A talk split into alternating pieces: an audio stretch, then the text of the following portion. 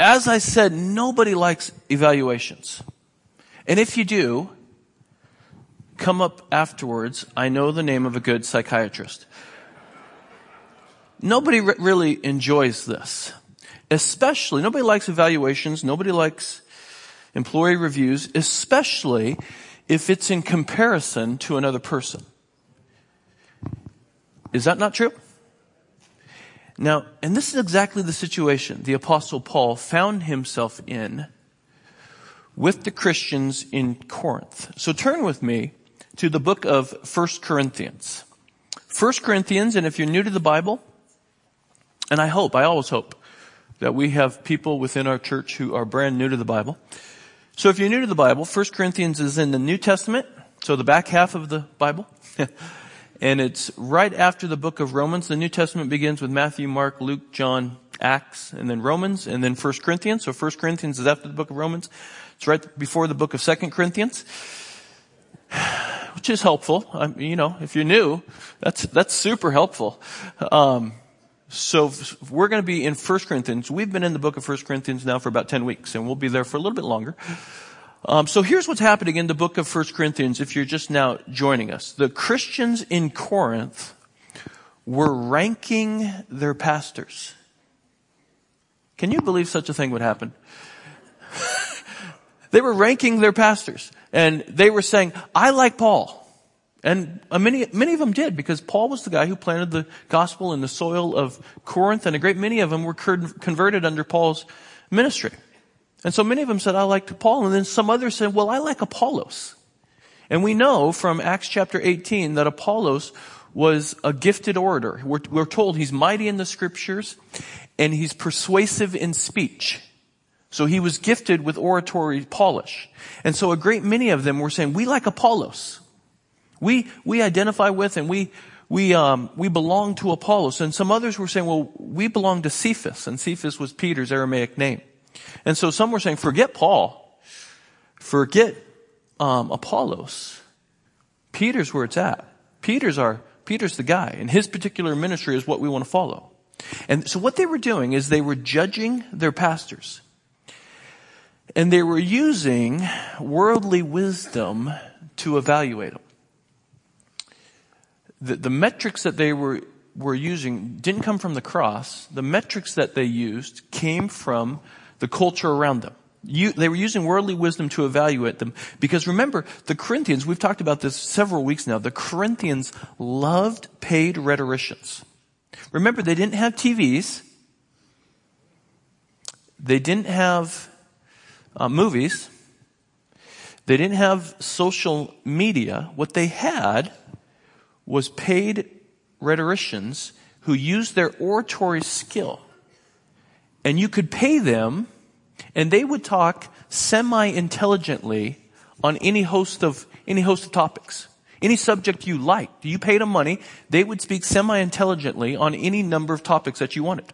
And their goal wasn't to inform you per se; their goal was to impress you.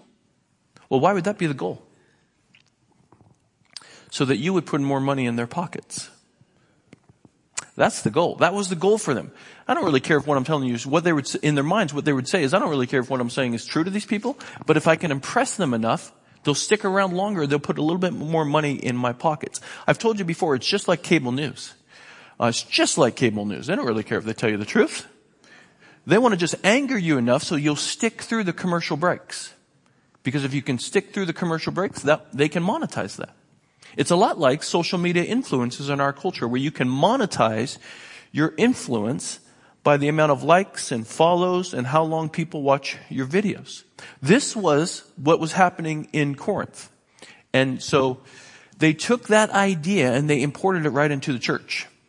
And the Corinthians, they loved rhetoricians who could do this well. And you couple that, now take that idea, the paid rhetoricians, they love the oratory skill, and you couple that with the ethos of competition that was embedded in the city of Corinth. And it's a recipe for disaster for a church. Remember, the ethos of competition was because nobody was from Corinth. Corinth was a lot like modern day New York and Los Angeles, where nobody was from there, but everybody came there because it was a commercial center.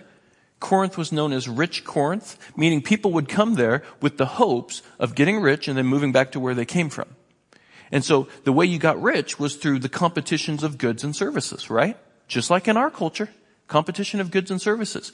And then also embedded in that city was this ethos of competition because they hosted the Isthmian Games, which was second in, in uh, size only to the Olympic Games. And also... Uh, Corinth was the first city that they invented the gladiator games.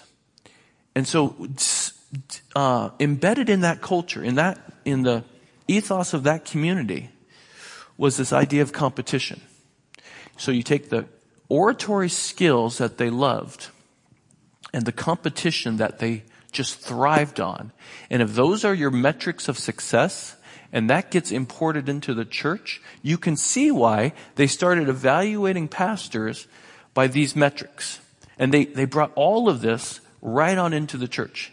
By the way, let me make this really, really clear. Um, we do the same thing in our culture.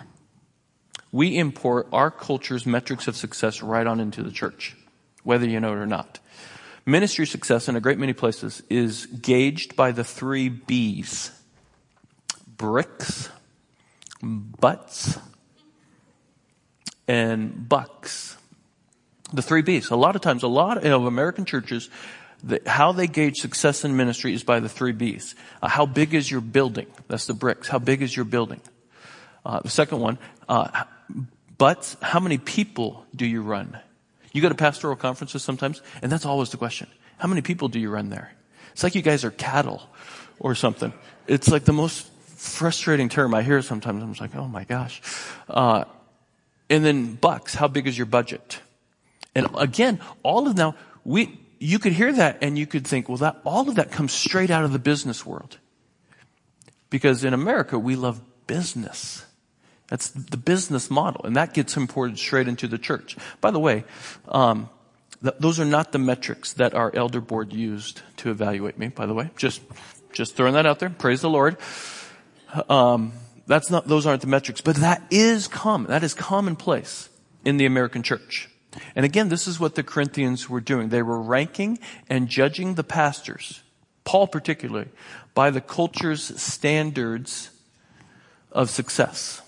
And so Paul, since chapter one, we've been dealing with this topic from the very beginning, all the way in chapter one, and it, it continues all the way through chapter four. It's this long section. It's the hardest section in the book of Corinthians, is this first section we're working our way through. And Paul's been dealing with this since chapter one, telling the Corinthians, you're being shaped by the wisdom of the world rather than the wisdom of the cross. You're being shaped by the wisdom of this world. You're taking your cues from the culture rather than from the cross. And what that does is it is leading to disunity in the church rather than unity. Paul's been stressing the theological implications of the cross for the unity, that it's the work of Christ through the cross and the power of the Holy Spirit in taking the truth of what Jesus did on the cross and making it glorious in our sight and enlivening us by the Spirit and enlightening us. Uh, he's, he's been giving you all these theolo- theological implications. And you could be thinking at this point that Paul is all head and no heart. He's just a talking guy that all he thinks about is theology and there's no affection in his heart. And that's why today's text is such a good counterbalance. Because beginning in verse one of chapter four, we really begin to see Paul's heart as he pours out his affections for the Corinthians. His pastoral heart gets expressed first by calling them brothers and sisters in verse six. And then by calling them beloved children in verse fourteen. And then lastly, he likens himself to their father in the back end of the, of the passage. So Paul goes from Paul the theologian to Paul the pastor. And his pastoral heart gets expressed, clearly expressed. And it's a good reminder for us, by the way, um, that faithful servants must have in equal part a great love for the Word of God, but in equal part, they must have a great love for the people of God. Those two things have to be there in equal measure. In Second Timothy chapter two, Paul writes this to Timothy. He says, and the Lord's servant must not be quarrelsome, but kind to everyone, able to teach, patiently enduring evil, correcting his opponents with gentleness. So he says, in essence, he says, you want a good pastor? He needs to have a spine of steel, but also a really soft heart. He has to be able to defend theology, but also befriend people. And this is what we begin to see from Paul beginning in chapter four. Paul will do three things in chapter four, and this will form the outline of our, our of our text this morning. So if you're a note taker, and I know some of you are, I see some of your notes, they're quite good, uh, you'll want to take note. Here's what the outline is. In uh, verses one through seven, he'll recall his ministry among them. Verses one through seven, he'll recall his ministry amongst the Corinthians. That's verses one through seven. Verses eight through thirteen, he'll remind them of his life with him, how he lived while he was among them, because it stands in sharp contrast to how the Corinthians were living. So verses one through seven, his, he'll recall his ministry among them. Verses eight through thirteen, his life with them. And then in, in verses fourteen through twenty-one, he'll relay his goal for them, because he has this fatherly affection. And fathers, good fathers, have goals for their kids. They want to see them grow into maturity. And that's Paul's goal for the Corinthians. He knows that they're not mature, although they think they're mature. You ever have your kids come to you and tell you they're really mature? And you look at them and you're like, are you out of your mind? Um, that's that's a little bit like what Paul's going to say to the Corinthians. You, you'll see it. He comes with some severe sarcasm. Um, which I love as a person who really enjoys sarcasm. Uh, he will bring some severe sarcasm to the Corinthians. He will rebuke them by using sarcasm. We'll see how he does it. So let's get into the text. Uh, First Corinthians chapter four, beginning in verse one. And Paul's going to recall his ministry among them. Here's what he says, beginning in verse one. This is how one should regard us. He's talking about he and the other ministers. Uh, the other servants of the Lord, he says, this is how one should regard us, as servants of Christ and stewards of the mysteries of God. Moreover, it's required of stewards that they be found faithful. But with me, it is a very small thing that I should be judged by you or by any human court. In fact, I don't even judge myself, for I'm not aware of anything against myself. Wouldn't you like to be able to say that about yourself? Every time I read that, I think, man, I got a long ways to go here. Uh, for I'm not aware of anything against myself, but I am not thereby acquitted. Why? Well, because it's the Lord who judges me. Therefore, do not pronounce judgment before the time, before the Lord comes, who will bring to light the things now hidden in darkness and will disclose the purposes of the heart. Hmm. Then each one will receive his commendation from God.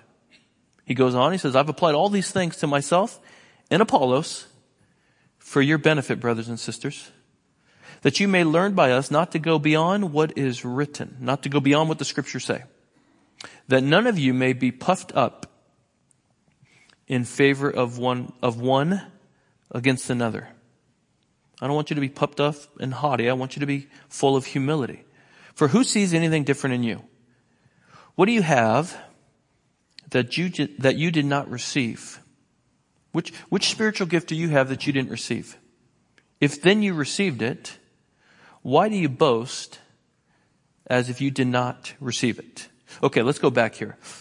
Uh, so Paul's recalling his ministry among them, and he uses two different, he uses two Greek words that are loaded with imagery uh, to describe the ministry that he had among them. The first one, he says, uh, he was a servant of Christ.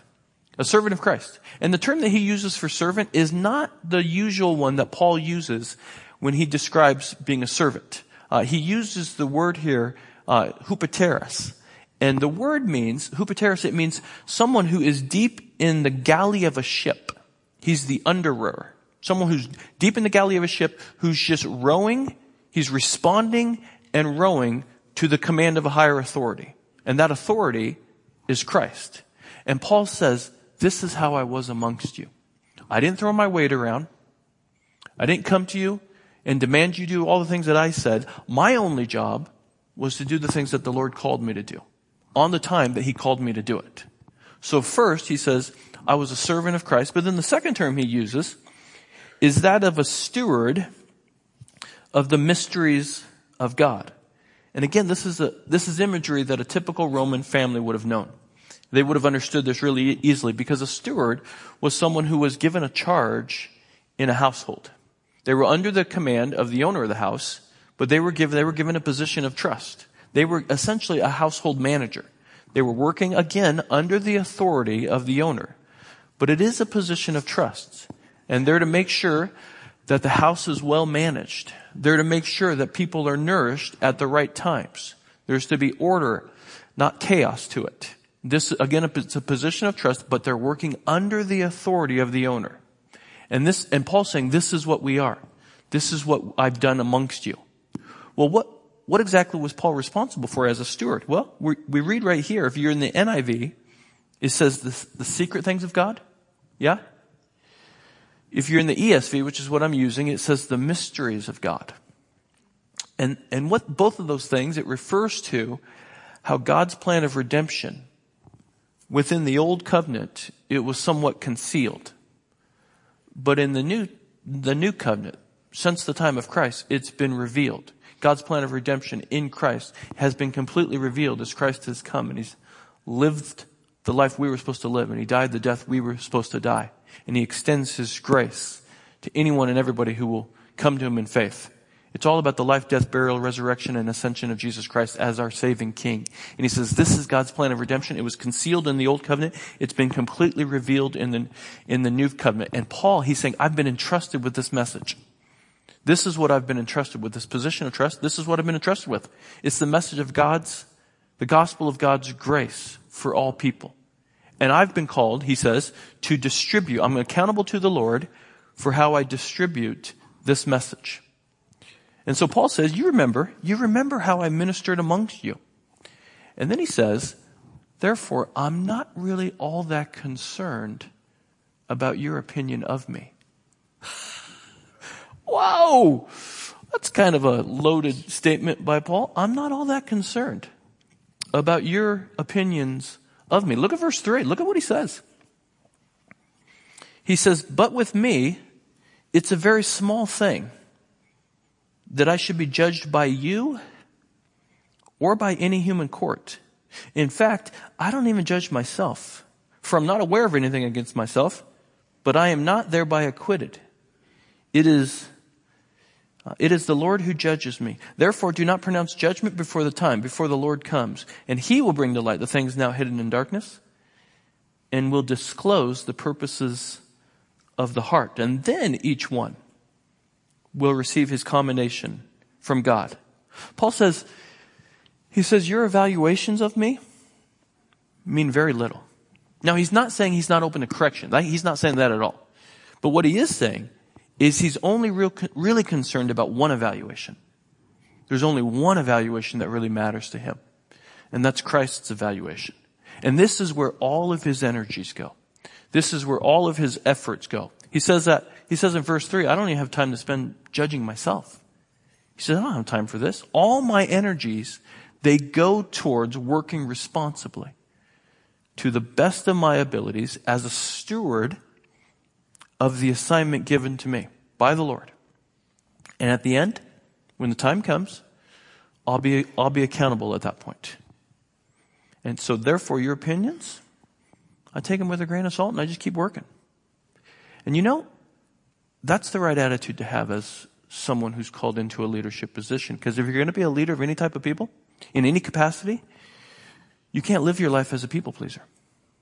You simply cannot do it. You're going to make decisions that are unpopular.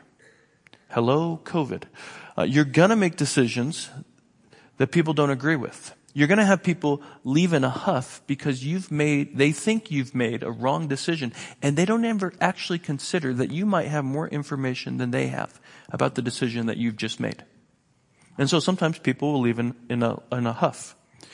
And the old saying is true. You're, uh, you're just a nobody until somebody hates you. That's actually true. But notice how Paul was not overly concerned with their opinions. How could this be?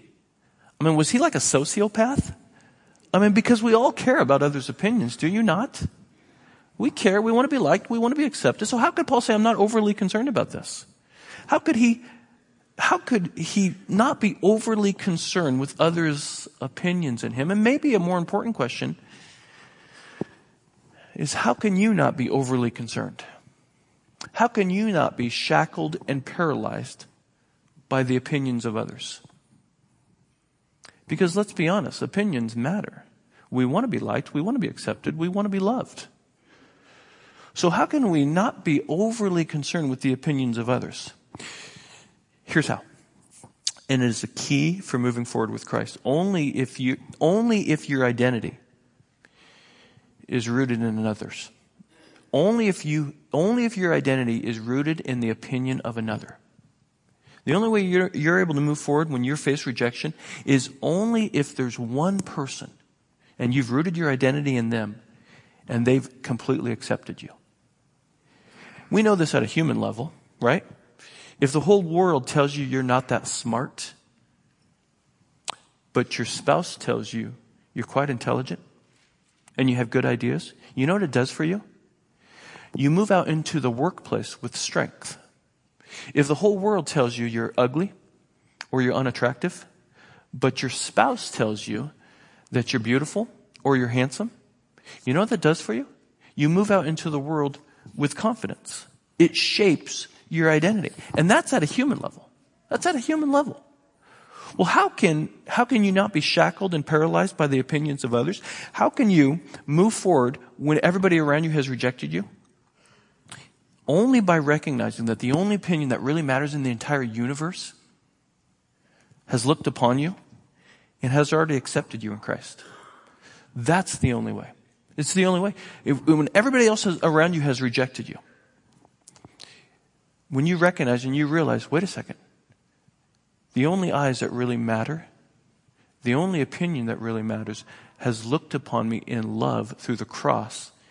That shapes my identity. That shapes my reality, not the opinions of others. That's the only way to move forward. You know what? You see what that actually does? The, the gospel, when you really slow down and you consider the gospel, the gospel gives you an identity.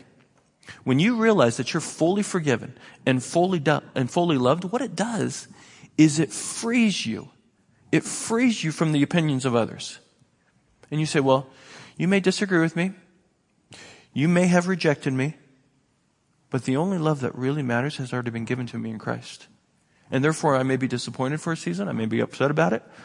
But what it does is it enables you to move forward serving the Lord to the best of your ability. Not in order to gain his love, because your, your, the love's already been given to you.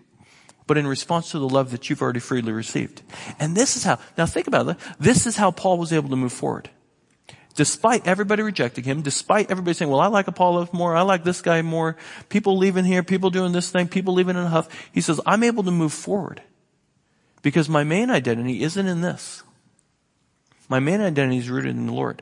Because now listen, if your main identity is in something other than the Lord, other than Christ, if it's in the praise of people, or if it's in the acceptance of others, or if it's in business success, or the amount of likes and follows you have on social media, or uh, your spouse, or your career, if those things go against you, if you think you're doing well in your career, but the board of directors call you into an office one day, just had a friend, this happened to a friend the other day, thought his career was going really, really well, got called in to, by the board of directors, and he got fired on the spot. Completely rejected. Now, if his identity's in that, rather than the Lord, what will that do? It will utterly crush him. But if he says, my identity is not in this career, it's not in this job, it's not in this spouse, as much as I love my spouse, but their acceptance of me can come and go.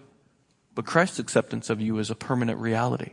You see, if, if you make your identity, if you find your identity in something other than the Lord, those things will, it's all fleeting. And when it goes against you, or they reject you, it'll crush you. But if you're in Christ, if you're saying, no, my real identity is in Christ, it'll still hurt, no doubt about it. There'll still be disappointment. You'll still be frustrated, but you'll be able to say, The only opinion that truly matters has looked upon me with love, and I'm fully accepted in him, and therefore I'm free to serve him. And even if I screw up and make a mess of it, his love for me doesn't change. And that's that's actually what Paul says in verses six and seven. He says, I've applied all these things. Everything I've just told you, I've already applied it to me and Apollos. Both both of our identities aren't in the praise of people. Both of our identities are rooted in Christ, and that frees both of us to serve as servants of Christ and stewards of the mysteries of God without finding our identity in what they do for the Lord, but in who they are in the Lord. So Paul, what he does, verses one through seven, he recalls his ministry among them. Now in verses eight through thirteen, he reminds them of their life, of his life with them. Look at what he says. And this is, uh, and you got to remember before, before you look at it, um, the Corinthians, as a church, they were quite proud of themselves. They were spiritually complacent. They thought that they were really wise and spiritually mature. And they thought of themselves, honest to goodness, they thought of themselves as spiritual giants. And the reason they thought of themselves as spiritual giants is because they had some outstanding spiritual gifts.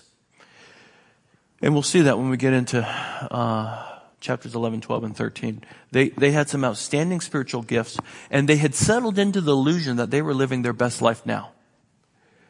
But Paul, remember, how does this book come about? Do you remember? Paul had gotten a report about them. He knows the truth about them. He knows there's disunity within the church. He knows their sexual immorality. You're in chapter four. Turn over to chapter five real quick. I'll give you a preview of next week, and I know it'll make you want to come to church. Look at chapter five. Just, just the first, first, uh, one verse, two verses. He, he says, it's actually reported there's, there's sexual immorality among you, and of a kind that's not even tolerate, tolerated even among the pagans. For a man has his father's wife, and you're arrogant or you're boasting about this? See, they, they think they're spiritually mature, spiritual giants. Paul knows the truth. He has the report about them. He says there's disunity in the church. There's, there's sexual immorality in this church. You've settled into this illusion that you're living the best life now and that you're really spiritually mature, but that's not the case. And so what he he does is he starts bringing sarcasm to him. He has the spiritual gift of sarcasm, which, you know, if you want to pray for a spiritual gift from me, you the Lord could up my dosage of sarcasm. That'd be great. So he starts mocking. What he starts doing is he starts mocking their claim to be spiritually mature. Uh, he's he's like a parent who will use everything at your disposal to bring about maturity in your kids, to help your kids think more in line with the truth. And sometimes when your kids are completely out of it, the only way to jog them into truth, to jog their little mental realities into truth, is by using sarcasm. Is that not true? That's absolutely true. Sometimes your kids are so out of it mentally that you, you just have to bring loads of sarcasm to get them to say, this is how out of whack you actually are. And that's what Paul does here. Look at what he says. Verse eight. He says, already you have all you want. Already you have become rich. Without us, you've become kings. He says, you guys actually think you're kings. And here's how you can tell this is all just sarcasm. He says, and, and I wish that were true. And would that, and would that you did reign so that we might share the rule with you. This is just dripping with sarcasm. He says, you think you're spiritual giants. You think you've already become spiritually rich. You think you've already advanced and arrived. You think you're ruling and reigning right now. This is, you, you think you're spiritual giants, but you're actually just little spiritual gnats. You're not really mature, but you think you are. The reason you think you are, now get this, is because they have a theology of glory. What's a theology of glory? Well, I'll tell you what it is. It's the first century version of the health and wealth gospel. It's the first century version of live your best life now. It's a theology of glory where you think the paradigm for the Christian life is one of exaltation all the time. When in reality, the paradigm for the Christian life is the cross of Christ.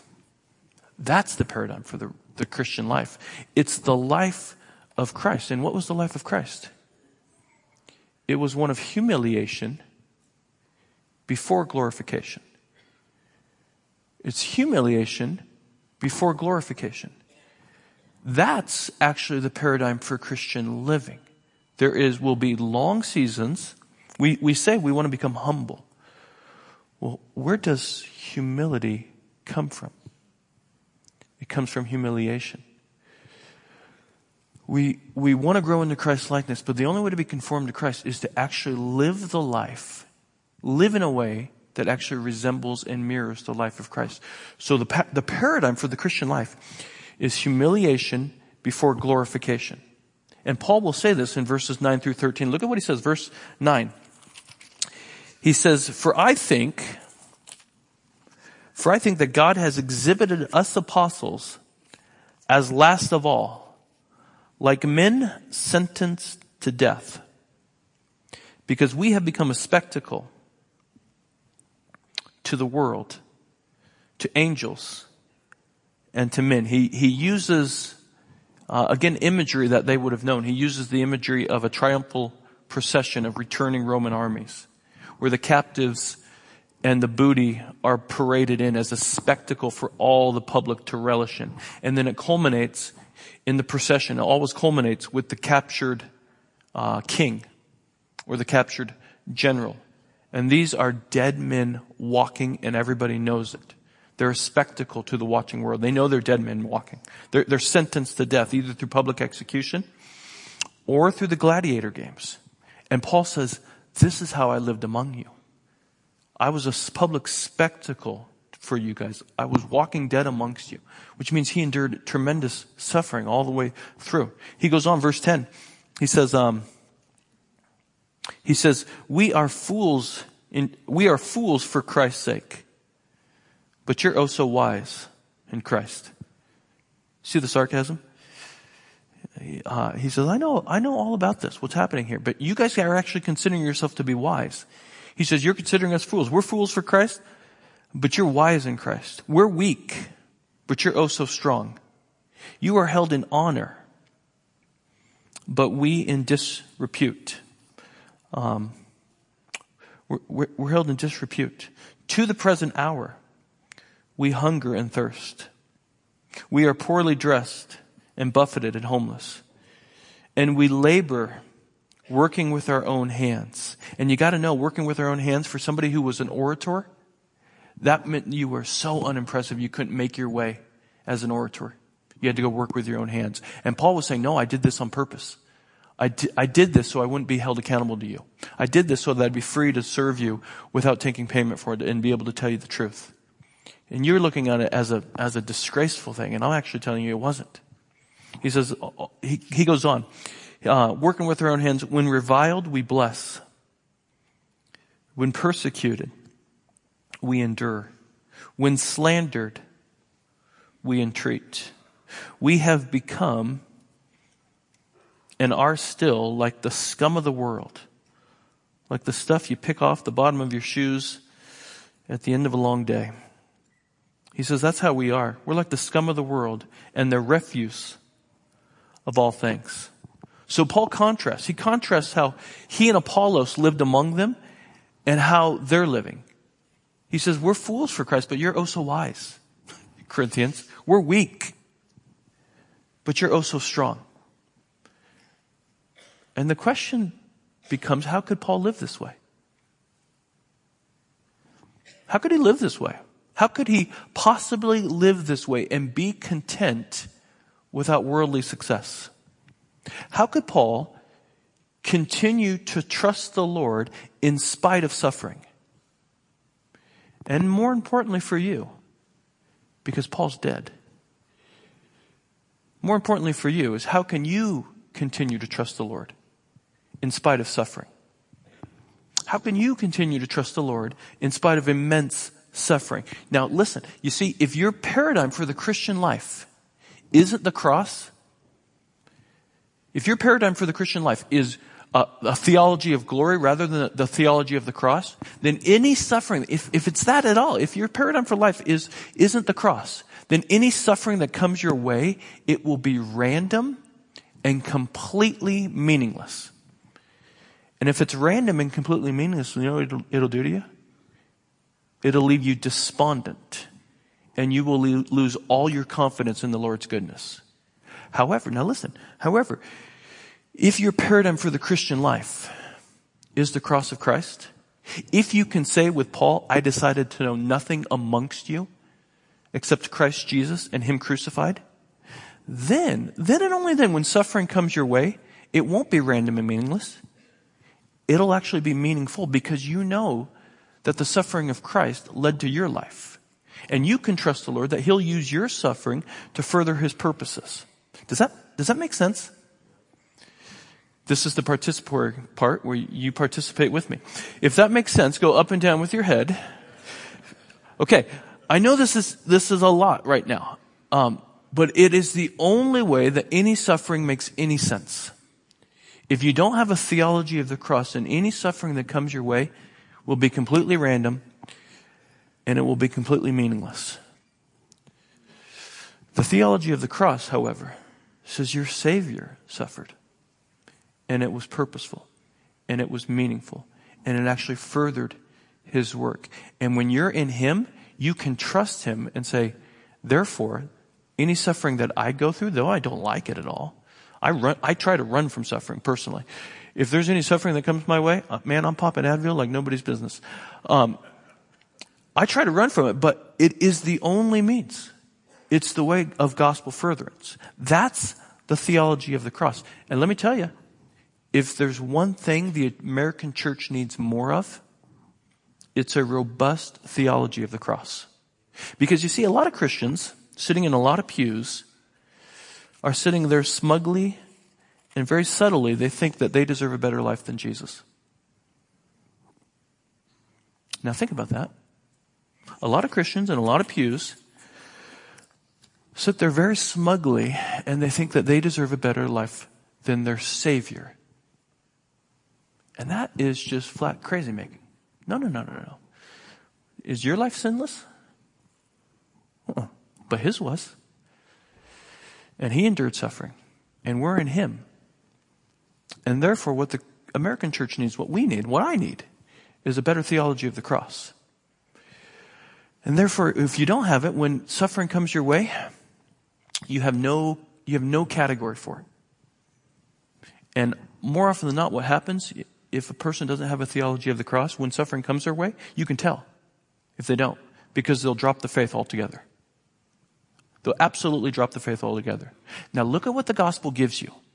Not only does it give you an identity that can't be taken from you, it provides you with tremendous meaning when the realities of life hit you.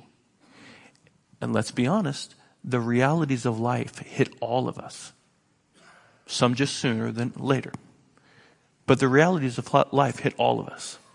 So Paul, what he does here in verses eight through thirteen, he recalled his, well, yeah, he's recalled his ministry among them.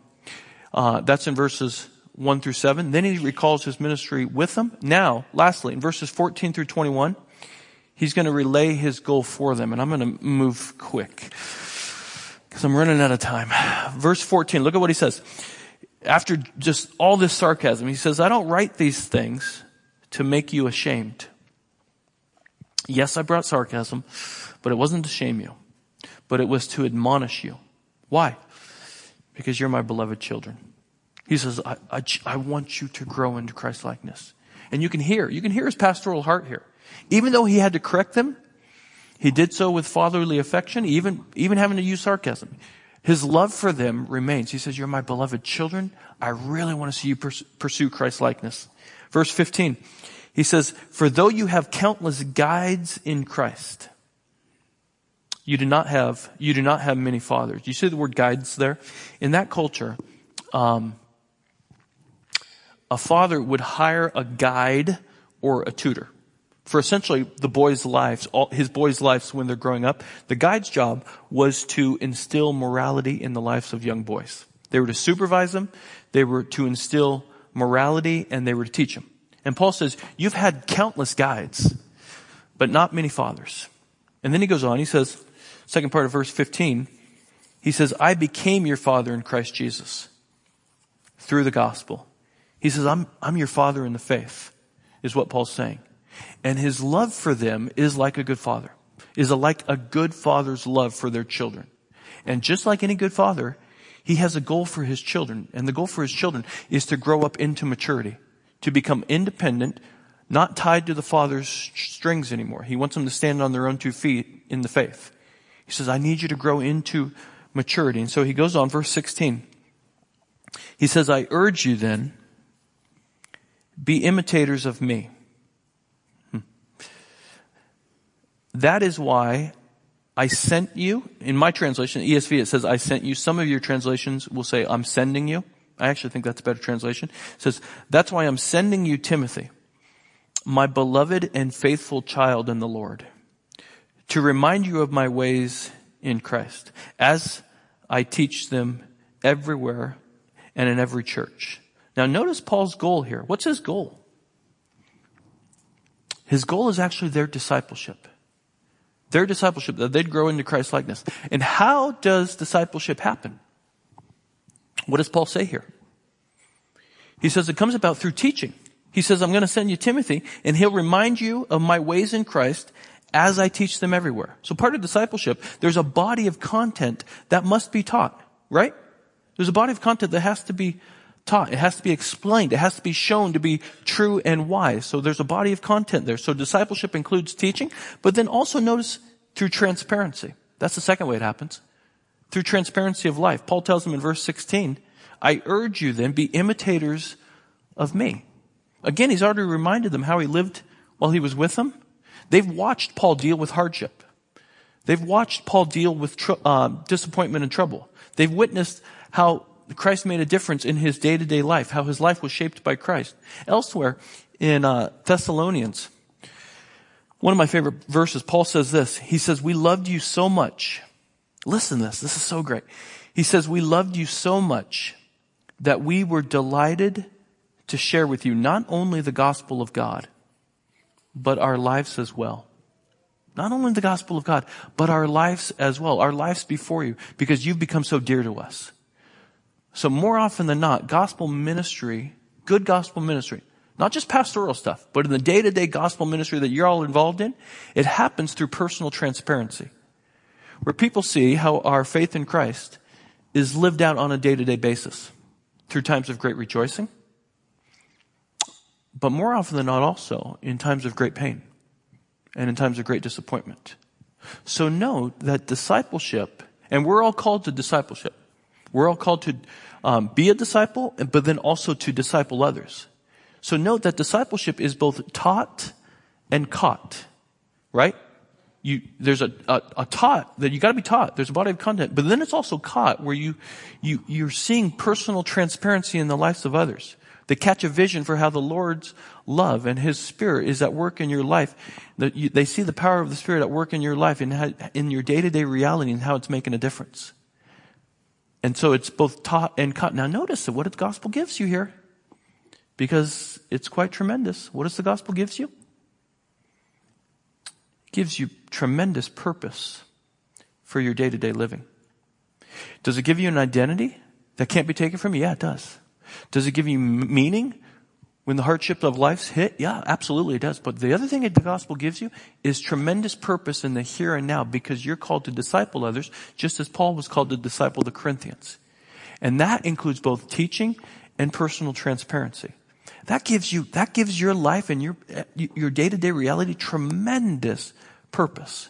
It's the Spirit at work in you, enabling another person to see how the gospel makes a difference in your life in good times and in bad. That's a tremendous purpose. Paul goes on, verse eighteen. We'll wrap it up with this. He says, some are arrogant.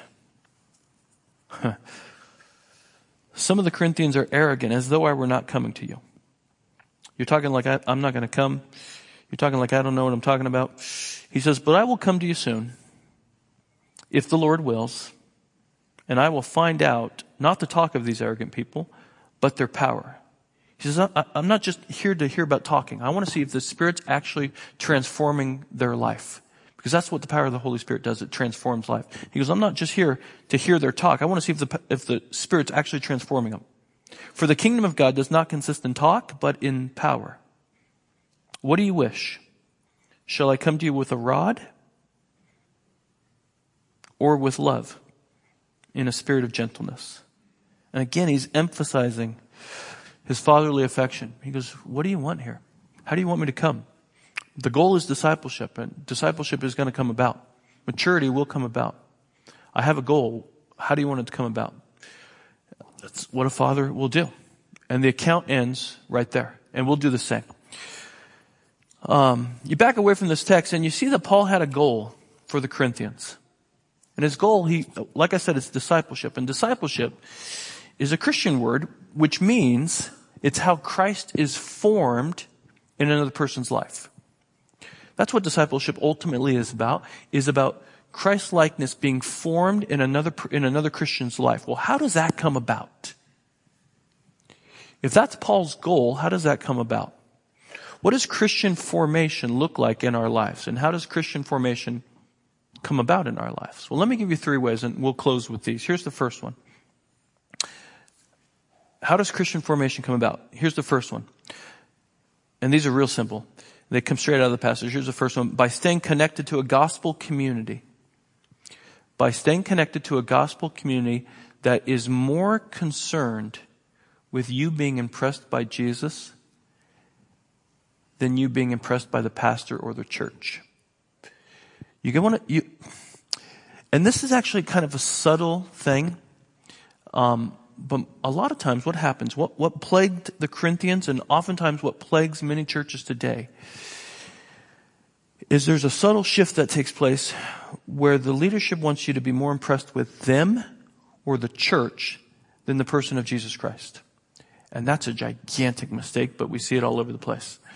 Uh, Christian formation, Christian formation is formed long-term by staying connected to a gospel community that's more concerned with our relationship with Christ and our growth in Him than the church's growth. You got to get that straight in your mind. You want to be a part of a church. You want to be a part of a healthy, healthy gospel community. Be a part of a church where they're more concerned with your growth in Christ than the church's growth. But you got, because if you're a part of, here's why. If you're a part of a church that's more concerned with its own growth than your growth, you know what happens? Anything that will enable that church to grow numerically gets a pass. And Christ's likeness goes out the window. And at that moment, you cease being a church, you become a religious club. Christ's likeness goes out the window, discipleship goes out the window, and the church is no longer distinct from the culture. It's no longer distinct from the culture. And it loses its witness, which is its only value to the culture. So ask yourself, serious question to ask yourself, is my faith community, the faith community that I'm a part of, is it more concerned with my growth in Christ, m- me conforming to Christ's likeness, or is it more concerned with, with the growth of the church or the conformity to a particular pastor? Because again, this is what was happening in Corinth. They're saying, I like Paul, I like Apollos, I like Cephas. Now the leaders, they, they themselves didn't want that, but this is what they were doing. It was a subtle shift in their thinking. So you got to ask yourself, is the faith community that I'm a part of, is it more concerned with my growth in Christ than its own growth? And if it is, the numerical growth will come for the church anyways. Because the goal, the goal is really conformity to Christ. And the way that happens is to be a part of a gospel community that keeps your attention on Christ and who He is and what He's done. And as you meditate upon Christ, as the, as the church meditates upon Christ, what happens is the Spirit transforms your character. As you lean into what the Spirit's bringing to you in conviction-wise and in challenging you, the Spirit actually transforms you into Christ-like character. This is exactly what Paul says, Second Corinthians chapter three. I won't make you turn, but I will read it to you. He says this, he says, and we all, with unveiled face, beholding the glory of the Lord, are being transformed into the same image, from one degree of glory, one degree, note that. How does Christian growth happen? One degree at a time.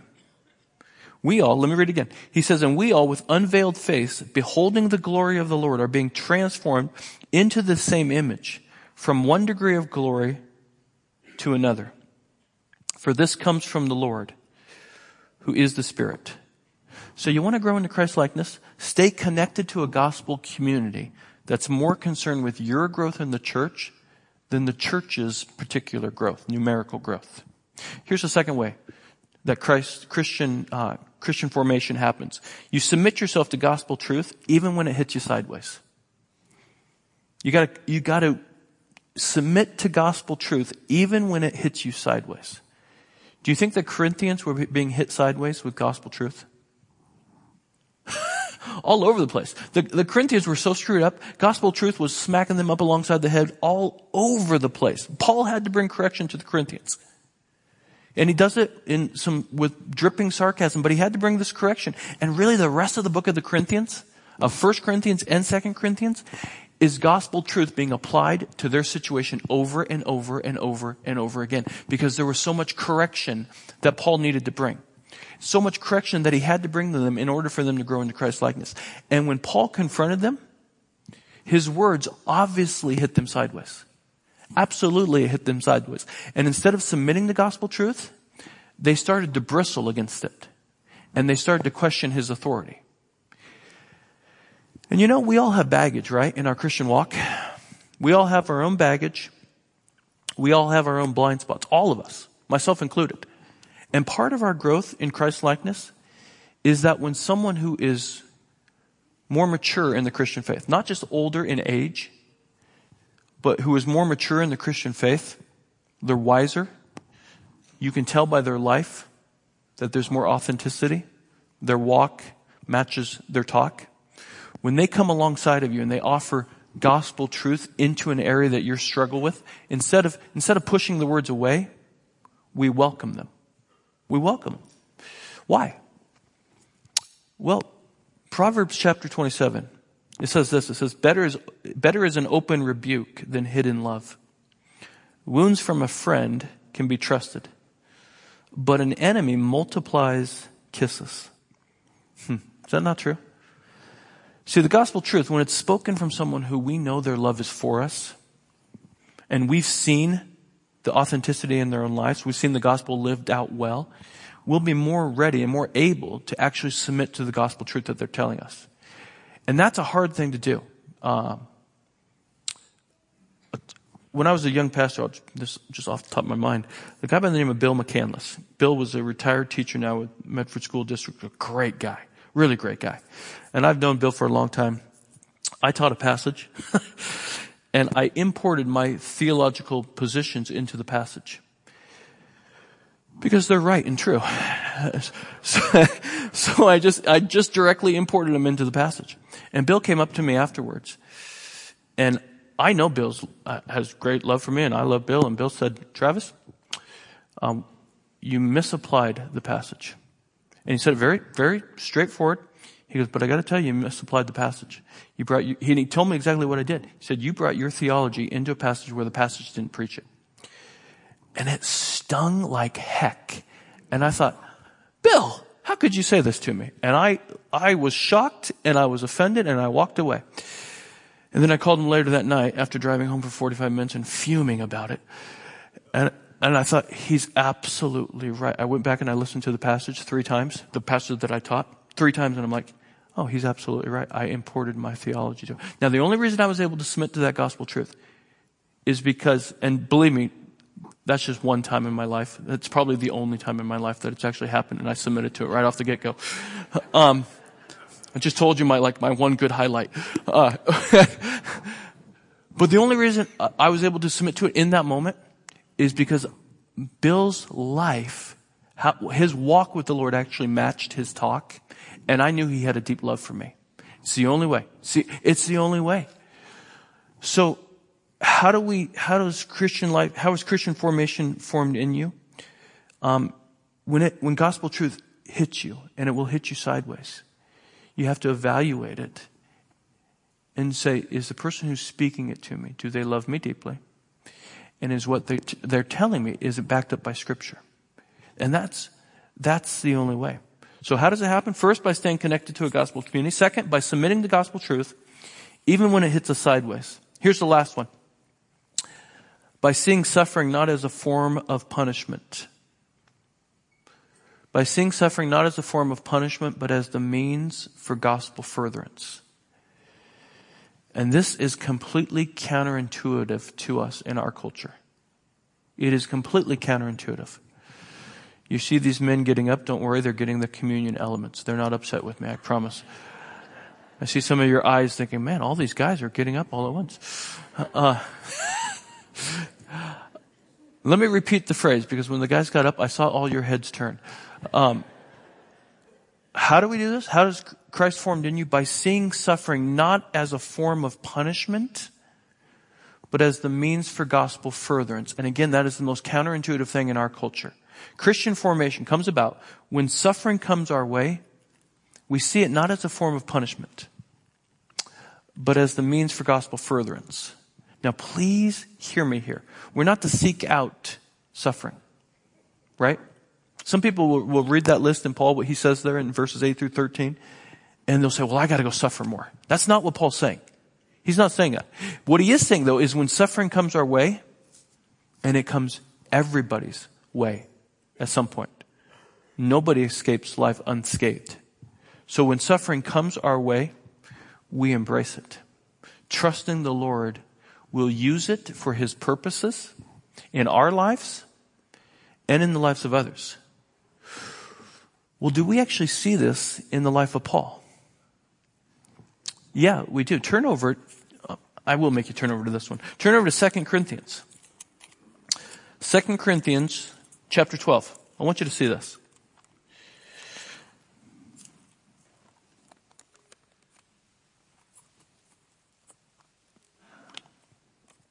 Once you're in Second Corinthians twelve, skip down to verse seven.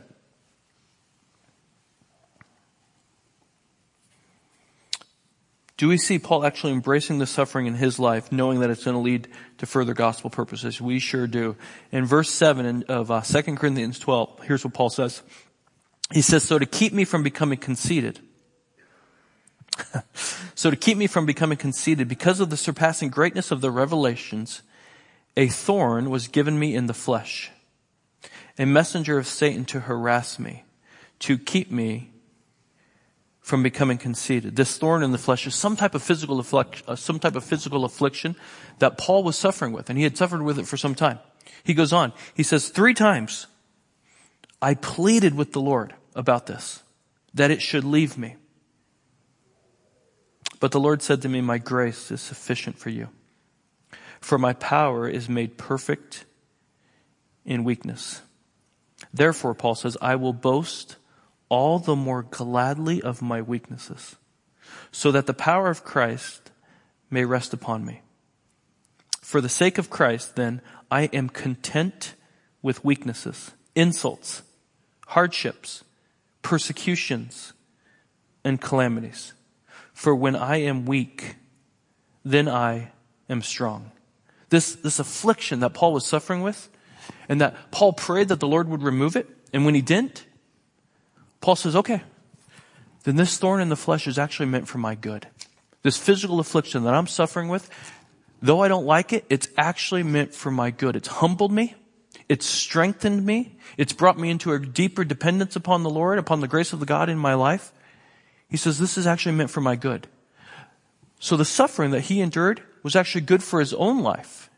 And he says, this is how, this is how Christ is formed in you. So when, when we see suffering not as a means of punishment, but as the means of gospel furtherance, we can trust that the Lord's using it in our own lives, but then we can also trust that the Lord's going to use it in the lives of others to further his gospel work. Well, why would Paul see it in this way? Why would Paul see suffering not as a means of punishment, but as the means for gospel furtherance? Because the Lord did. Because the Lord did. Jesus did. Hebrews chapter twelve. Hebrews chapter twelve. Let us fix our eyes on Jesus, the author and perfecter of our faith, who for the joy set before him endured the cross, scorning its shame, and sat down at the right hand of the throne of God. Jesus endures the ultimate suffering. And he sees it. He sees it coming. But he also sees that through it, men and women, you and I, would be reconciled to God. He looked past the suffering into the life that he would bestow on others. And this is, now listen, if you're a Christian, this is why when suffering comes our way, we can actually trust the Lord with it. We can say, okay, Lord, I don't, I, I didn't chase this out. I didn't want to suffer. But this has come my way. And I'm going to ask you to use it for your purposes. That you're going to use it to bring forth greater dependence in my life and furtherance of the gospel work in my sphere of influence. Does that make sense? And this is why we come to the Lord's table. So if the guys can come forward and the musicians can come up, this is why we come to the Lord's table, because he endured the cross with you in mind. He looked through the pain and through the suffering. And as he felt, as Jesus felt his life was being given up, he saw new life being given to you. Let's pray. Father, we, we do pray that as your people, we would continually come under your word, and you would transform us by the power of the Holy Spirit so that we would better represent you in our day-to-day lives, in good times and in bad, Father. Moment by moment, by the power of the Spirit, that you would give us the words and the ways to represent Christ fully to the people that we're speaking with, the people that we're living with, the people even that we're at odds with, Father. We want to represent you well. And Father, as we leave here and we go back into our homes with our families this afternoon, back into the places of work that you've called us to tomorrow, we pray that at every turn and with every opportunity, the good news of the gospel, the reality of who Christ is and what he's done, would come spilling out through our lives, out through our lips, out through our hands, in service to others. We trust you for these things. In Jesus' name, amen.